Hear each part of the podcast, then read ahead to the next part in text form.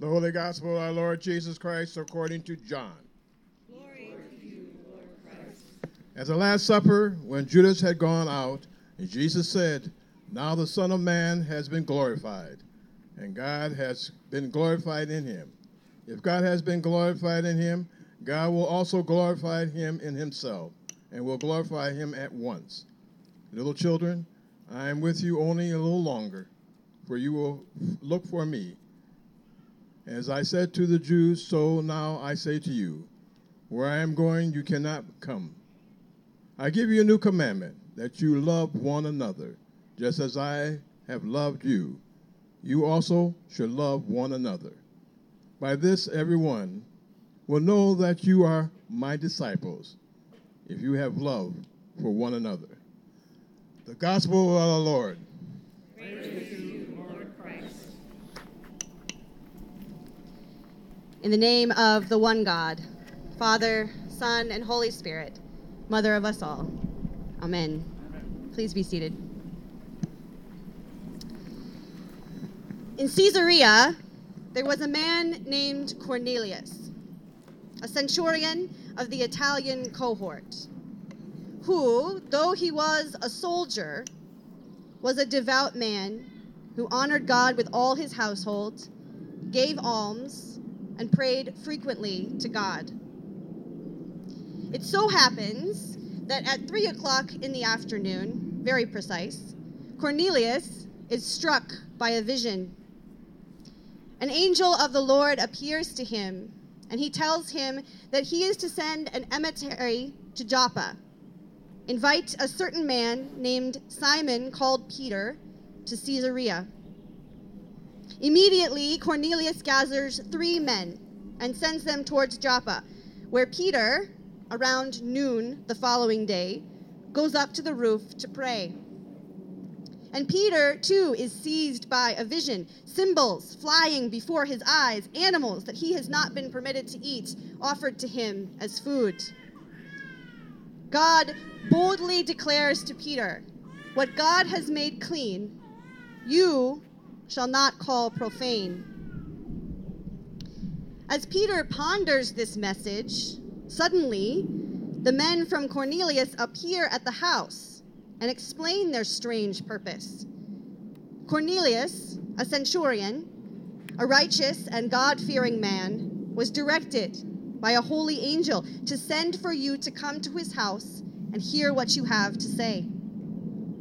So Peter gets up, he travels with these men, and meets Cornelius. There is some confusion about what to do because if he stays in Cornelius's house, it is implied that he must eat Cornelius's food, which would not be acceptable under Peter's dietary code.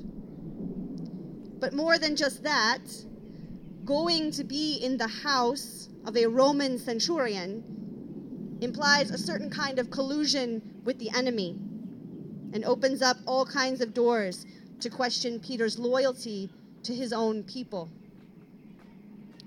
Cornelius is eager to hear what Peter has to say, why God has called Peter there, and what could have been so important that God would literally send an angel to insist upon it. Peter shares with him the message of Jesus that Jesus healed all who were oppressed, was raised from the dead, and now offers forgiveness of sins to all who follow the way. And in that moment, the Holy Spirit falls upon all of these Romans who are hearing Peter's words. All of the believers who had come with Peter are astounded because the Holy Spirit has been poured out on them too.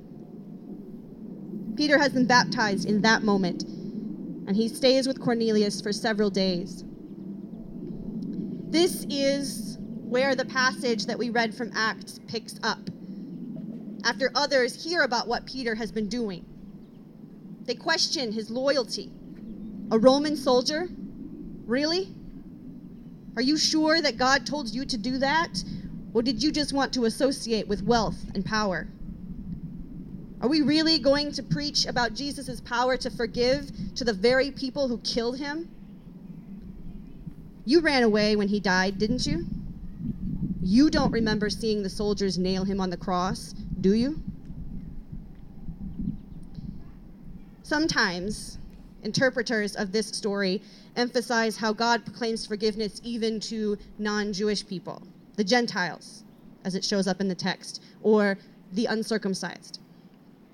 Sometimes I think we spend too much time on that particular aspect of the text, failing to read between the lines, failing to read the story beforehand. In order to really understand why people are annoyed with Peter, we need to read the chapter before this.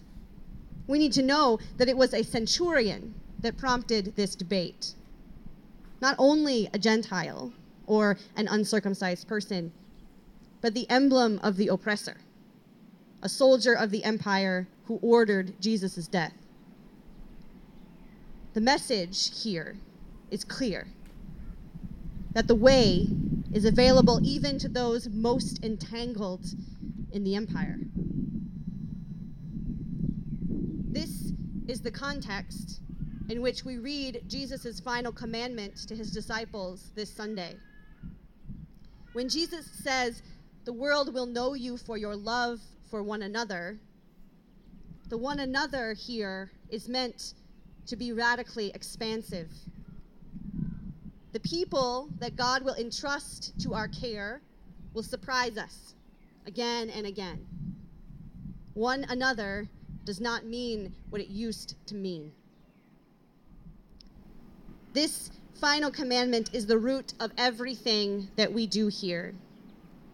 As followers of Jesus, it is our sole purpose to have love for one another. And we do not just do this, we not just summon up all that love from within ourselves. This is not a bootstrap pulling all up to me love. We stand in the same love that Jesus has for us. We stand in a river of love that flows through Jesus and God and the disciples and us. We are like kayakers or canoe teams, surrounded by a love so great that we are carried by its current. That river pushes us, like it pushes Peter in Acts, to see one another as ever more expansive. Peter is pushed by God to recognize that a Roman centurion is to be welcomed into the way, to be baptized into new kinship in Christ. And so I wonder who God might be pushing us to recognize as our kin today. What barriers might God be asking us to cross in order to love one another? If we look around at the world we live in in 2022, we know how many barriers there are to recognizing our neighbors as our kin. We are politically divided, segregated in our daily lives by race, age, class, education, so much more.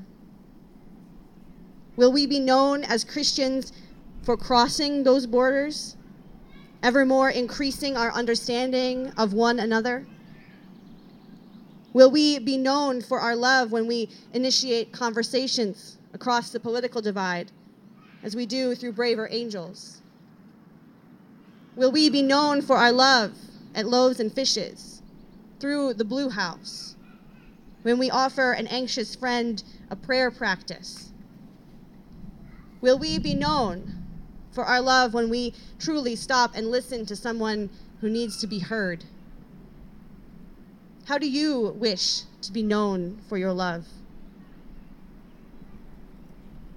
Maybe, and hopefully you both know and trust me well enough at this point that you can let me go in an unconventional direction. What if, in 2022, part of God's unique call to us in these generations is to cross the kinship boundary between human and non human? If we look at our psalm today, the one that we chanted moments ago, the mountains and the hills, the deep and the stars and the cedars, wild beasts and domestic animals, they praise God just as the humans do.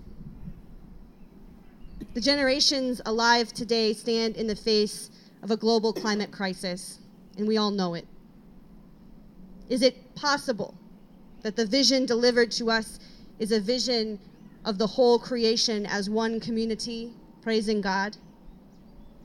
Might we, as Christians, be recognized for our love because of our commitment to that vision? What would it look like if the world saw Christians as champions of a new theology of interdependence, representatives of a vision cast by this psalm?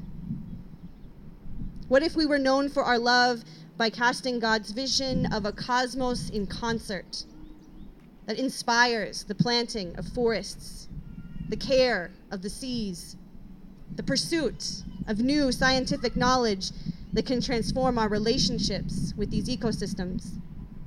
What if? As we begin our season of outdoor worship here in this public place we've come to call the Oak Cathedral, as we pray with spiritual practices that are inspired by air and fire, earth and water, can we be pushed, as Peter is pushed, to redefine our understanding of kinship? Can we be known in this world for a love that crosses the dividing wall so that all things are made new? Amen.